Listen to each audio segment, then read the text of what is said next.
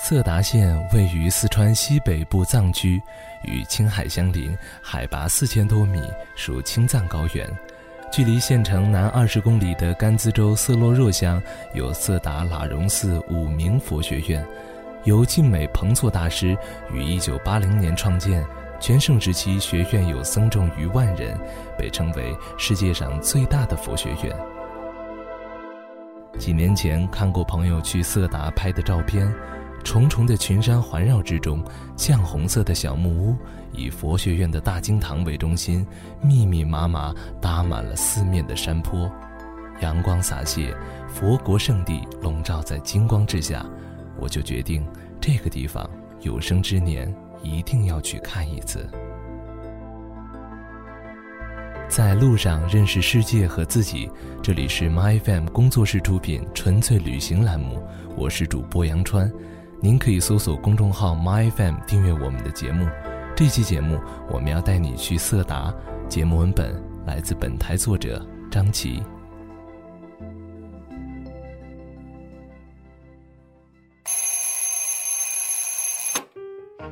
这场期待已久的旅行终于在去年四月份成型了。原定一大早坐六点零五分的车去色达。前一晚还调好了闹钟，第二天却昏沉沉的没有听到，直到五点四十五才醒，所以连洗漱也都顾不上，就灰头土脸的抓起包，沿路拦了一辆出租车，就直接杀到了成都茶店子车站。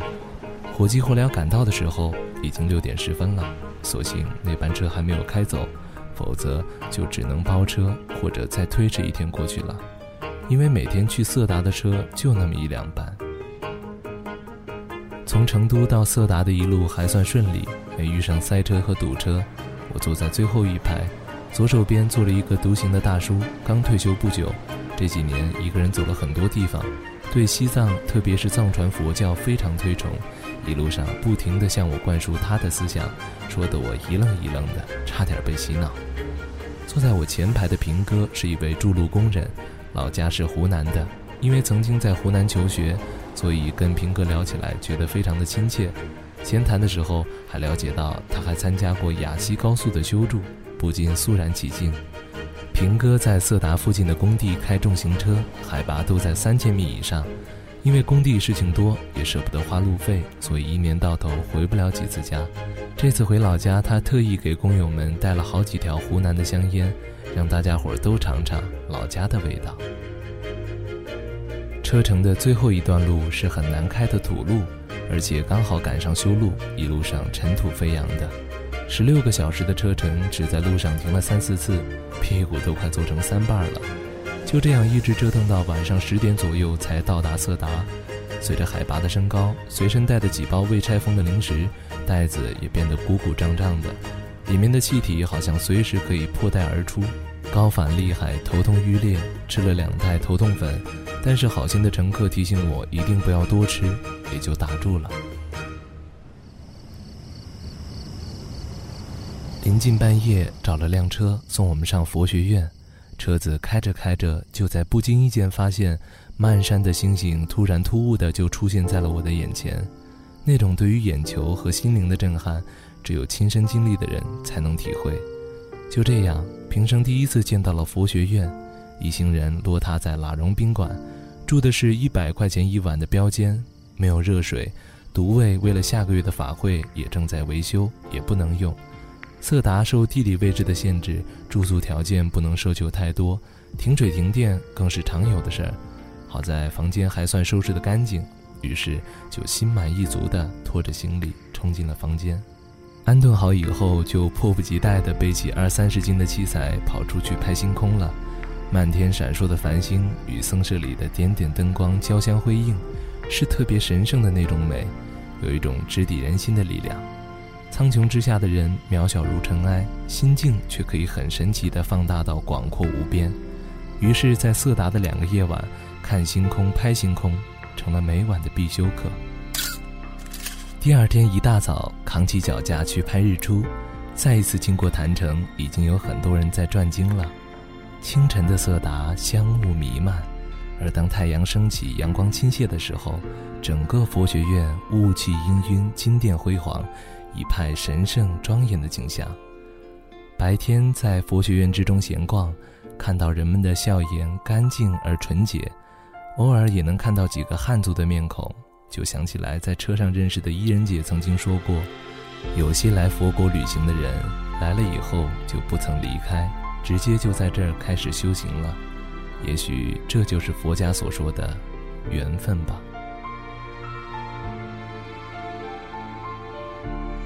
在佛学院行舍，迎面走来几个喇嘛，有一个喇嘛径直的向我走来，塞给了我一个小挂件，还没有等我回过神来，他就已经走远了。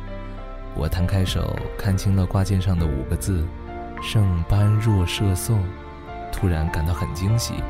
素不相识的喇嘛，祝他一生平安，好运。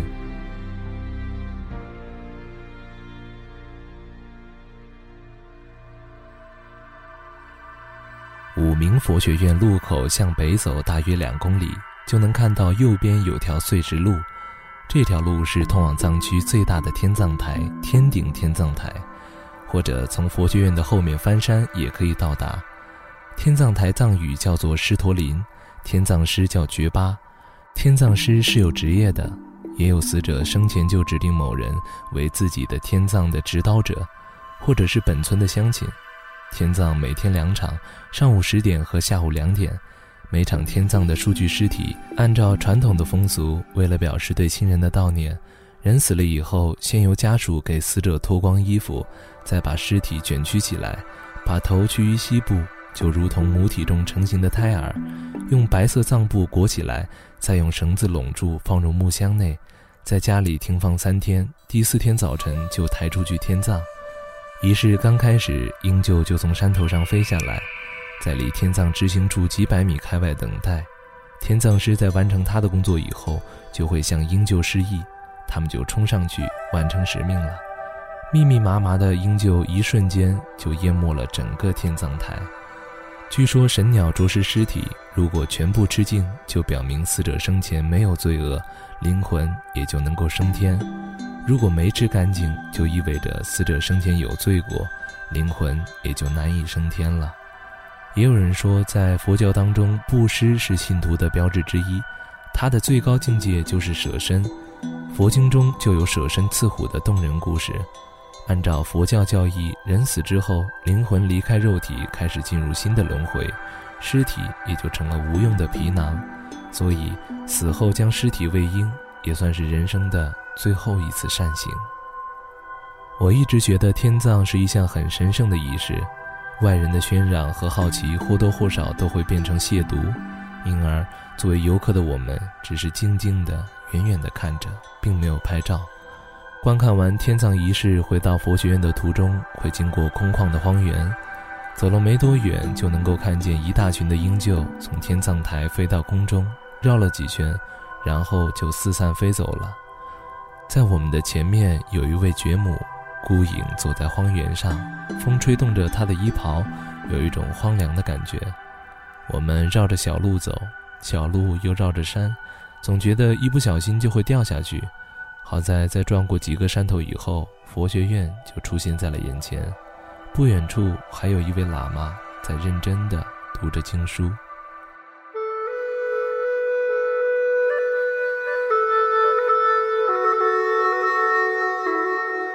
回到佛学院以后，又去大经堂里面逛了逛，脱掉鞋子和帽子，感觉整个人都轻盈了。在二楼找到一个没人的房间，就在那儿休息了一会儿。金色的阳光从窗户透进来，连空气都被镀上了一层斑驳的光影。墙上挂着活佛的照片，照片中活佛眼目安宁而慈祥，突然间有种释然的感觉从心里升腾起来。离开色达已经整整一年了，我又想起了伊人姐。伊人姐的老家是东北的，已经在色达待了四五年了。刚开始是帮亲戚在那边做点馒头之类的面点。我上次在旅途当中遇到他的时候，他正计划这趟过去以后，自己在佛学院开一间馒头铺子。因为行程匆忙，没有吃到伊人姐做的馒头。我想，现在伊人姐的店子一定是开起来了。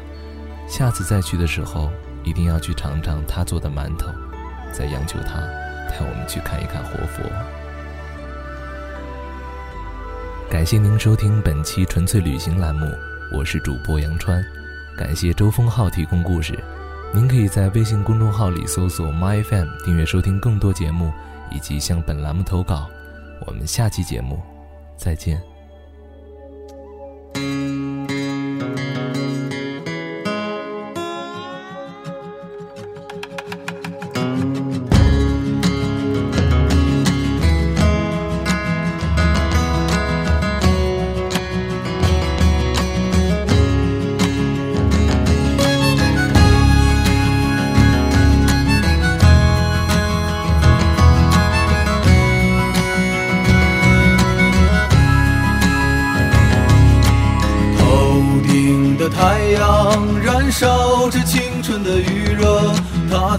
从来不会放弃，照耀着我们行进。寒冬不经过这里，那只是迷雾的山林。走完苍老的石桥，感到潮湿的味道。翻过了青山，你说你看头顶斗笠的人们，海风拂过椰树，吹散一路的风尘。这里就像与闹市隔绝的又一个世界，让我们疲倦的身体在这里长久的停歇。